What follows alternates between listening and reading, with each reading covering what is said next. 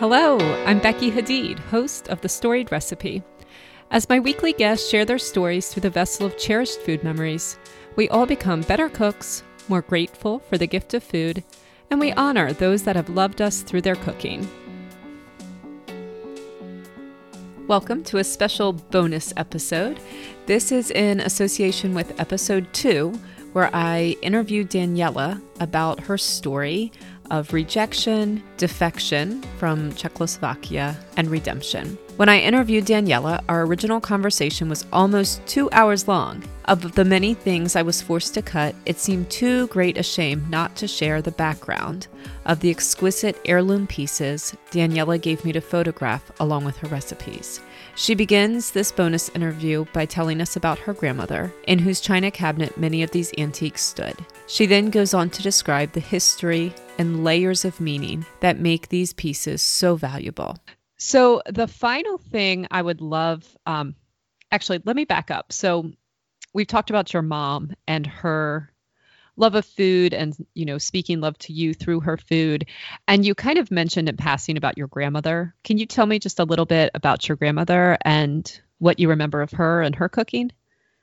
Mm, mm. But my, my grandmother's cooking was very much the same as my mother's cooking, because, of course, my mom learned to cook everything from her mom. And, and and again, it was food is the love language. And uh, I just loved, I remember even as a little girl when I would go uh, to go be with my grandma and grandpa, oh, I just loved them. They were so sweet. But she would cook roasted chicken, and mm-hmm. she would make this cucumber salad that we always make. And And we, we are big on making sauerkraut with dumplings. Mm-hmm. So we always make the dumpling sauerkraut, roasted chicken, and cucumber salad. And the smell, there was something about the smell when she cooked it that was slightly different than when my mom cooked it. But they're both wonderful and good. And I was talking to my mom a little a couple of years ago about it. I said, do you have any memories like that? I said, because I think grandma... and I smell that one meal, that, mm. and I, I smell it as I see myself walking into this apartment. I don't remember mm. much about the apartment. I remember the smell, and I remember they had a big swing for me in, in the doorway that I would swing on. And, and she told me too, she had her own memories of her grandma. And so I, I think there's, our smells, I think, even capture food memories that uh, the brain actually remembers them. And that's why yeah. it's like the smell comes back with that memory if it's related to food. I perhaps the same way when people hear a song and the brain remembers a certain emotion that mm. relates to that song. Absolutely. And so for me, it's yes. I mean, she loved to cook. She loved to feed us. Mm. Uh, yep. She mm. did end up a little plummy at her old age, even, even living in her in Czech Republic. So see, my, my, my little, you know, I was a little blinded. We all deserve to get a little plummy as we get old. Yes. Oh, so... Well, the final thing I'd like to discuss, and I know this has been such a long conversation. I've enjoyed it so much. Um, yes. But the last thing I'd like to talk about a little bit are the props that you gave me to photograph. So you gave me a runner that I think was hand-stitched, yes. Yes. and then a vase and some china, and I think most precious of all, maybe um, a recipe book. So tell me a little bit about the history behind those. So, okay, so the vase... with the red poppies, which I love red poppies. Mm. They are so much a memory for me of Czech Republic, because if you ever go to Czech Republic, I think usually around like May, maybe mm. early June, there's literally fields and fields of red poppies. The Czech wow. cuisine, uh, we eat lots of poppy seed filled uh, bakery, like, bake, like pastry things. Okay. Like here, you see poppy seeds like sprinkled on things. Uh-huh. Well, we actually cook down the poppy seeds. We make like whole fillings for, oh my God, I just, most Czechs love poppy seed filled mm. pastry. It's a huge mm. thing. Also, the red poppies, you, you know, are representative, like, of um, in May when the war was ending, and poppies were, you know, and, and we even use it here, right? Like red poppies yeah. as a remembrance day. And uh, so I just absolutely love red poppies. Now, mind you, when we were children, we, there were fields of them, and we would just go and eat them right out of the little head of the flower. Um, really? You know, the, and my mom used to say, you can't eat it that way. They're poisonous. You, we have to cook them first. Well, years later, now living here, I yeah. find out poppy seeds are used for, which I always say that little bit explains it for, you know, who I am, how crazy I am. So, yes, yes, they're they're opiates, correct? Yes, exactly. Oh, so wow. that was that you have is the red poppies. I don't know really how old it is, but my whole life, I that was in my grandparents' little china cabinet, and my grandfather, so I don't know how long they had it prior to that. Was it passed on to them from their parents? I don't know. When my grandparents passed, my mother got it, and now I have it. Uh, but in nineteen forty-five, uh, when war, just before the World War Two ended, my grandpa, actually, I have his old sketchbook. He used to just like to doodle and co- draw pictures. He actually drew the picture that is on that vase, and it had so, like, his signature and the year nineteen forty-five, you know, when he oh, drew wow. it. And so that vase is very special to me. It's very Czech. Red poppies are very Czech. Mm. It's my grandpa's. It's my grandma's. Mm. I don't know how much before them it even goes, but it's definitely my family. My, that's, I see that, yeah. I think, my grandparents. Wow. Then the runner is uh, actually made as a gift for me by my stepmom, who lives in Canada, and she's from Holland, as I said, but she, he, I consider her half Czech because she was raised, yeah. uh, married to my father. And she has learned a lot about the Czechs and our cuisine and our heritage. And so she actually made me that as a gift. She cross-stitched it by hand. And that's a traditional, like a design pattern stitch mm-hmm. that's Czech on it. And so that's also just how it's related to my whole family. When I- When I shared the runner, as I was taking photographs, I shared, you know, some of the behind the scenes. I think you saw them on Instagram. And I got quite a few comments from people about how beautiful the runner is.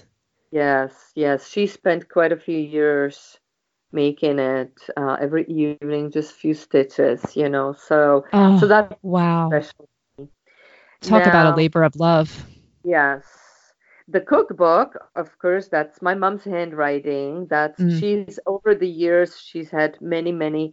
She uh, would usually, if she'd buy a new one, she would hand rewrite all her recipes to the new cookbook. And so, uh, wow, that's time consuming. Of, yes, this is one of her cookbooks that she ended up rewriting her recipes to a new book, and she gave me this one as a keepsake uh, quite a few years back. And so it, it's just a keepsake. Once in a while I go back to it to refer to it uh, mm-hmm. if I need to, but um, it's just special because it's got my mom's handwriting.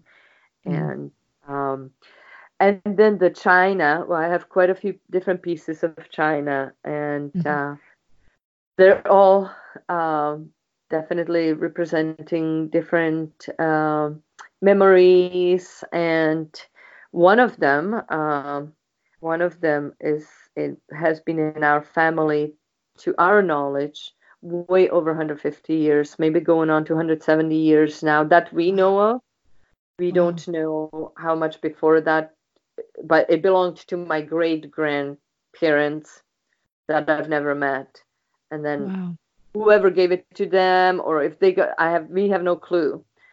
And, uh, but it's a beautiful, the set is a little broken up. Some pieces over the years were destroyed, or, but I still have nice, you know, amount of them. And again, that my whole life, that was in my, uh, my family, because that's all I've seen in the china cabinets. So mm.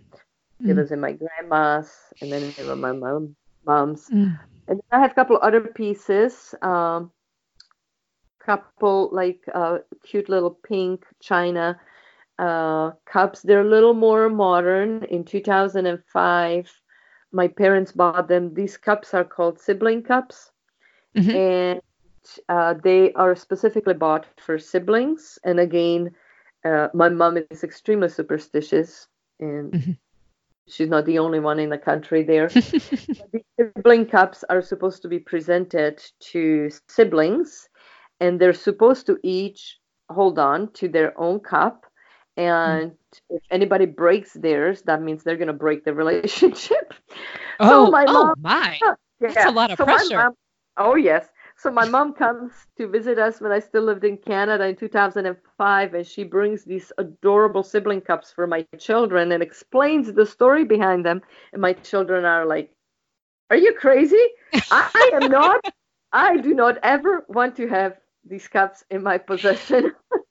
I do not want to be responsible. So I have their sibling cups. I'm holding them together.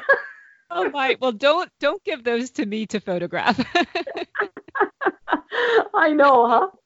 And oh, then I have a couple other ones that are also more modern, but they're from a friend who brought them from Czech Republic. And one is red, which I like the color red, and one is green, which my husband likes the color green. But uh, but probably the most memorable is the one that has been in our family like, for ancient days. So, well, thank you, thank you for um, trusting me to photograph those, and thank yeah. you for. Um, telling us about them. And really, thank you so much for your time today. I know it ended up to be a lot more than I asked, but um, your story really is so powerful and um, so interesting to me and um, challenging to me. It's made me certainly rethink quite a few things, even um, even going back to the very first question about your name. So you're really challenging yeah. me to think, and I appreciate that so much.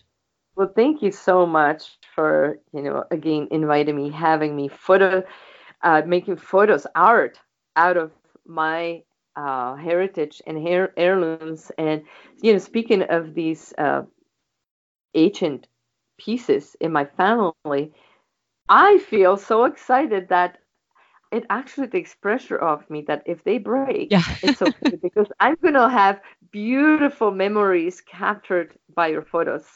And so the memory will live on no matter what happens mm-hmm. to the china pieces. But this has been so much fun. And again, I just thank you so much. And uh, I, I'm just so excited about all of this. And I'm excited how God will use this in my life and everybody else's life who hears. Mm-hmm. And may, may we become a, a good... Um, representative and good memory heritage bearers for our children. Mm, what perfect words to end on. Thank you so much, Daniela. Oh, you're welcome. Thank you, Becky. Part of the reason my conversation with Daniela was so long is that a little way into my interview prep, she told me she had written a memoir of her life. Daniela's powerful book provided a great deal of content for us to discuss, the vast majority of which we never even touched in our conversation. If you loved these episodes as I did, I would encourage you to find and read On Both Sides of the Iron Curtain by Daniela Husnik Wilson. A link to the Amazon listing for her memoir is on my website. In association with this episode, I have published Three recipes, actually four, to the blog. The first is Daniela's instructions for a authentic Czech charcuterie board. Second is the delicious, crispy and crusty kleba, the potato bread with caraway seeds that we discussed. Third, her mother's famous apple strudel. Fourth, I have added my own recipe to augment the charcuterie board, an oven-baked brie with roasted grapes and rosemary balsamic reduction. On my website, you can also find weekly episodes released every Wednesday, or you can subscribe via your favorite player. You can join the Storied Recipe community by following me over on Instagram and tagging any of these recipes with hashtag Storied Recipe. My guests love to see their cherished recipes enjoyed by others. Finally, please know that I truly believe everyone has a story to share, and I would love to hear and photograph yours. Please reach out. And in the meantime, have a great week, my friends.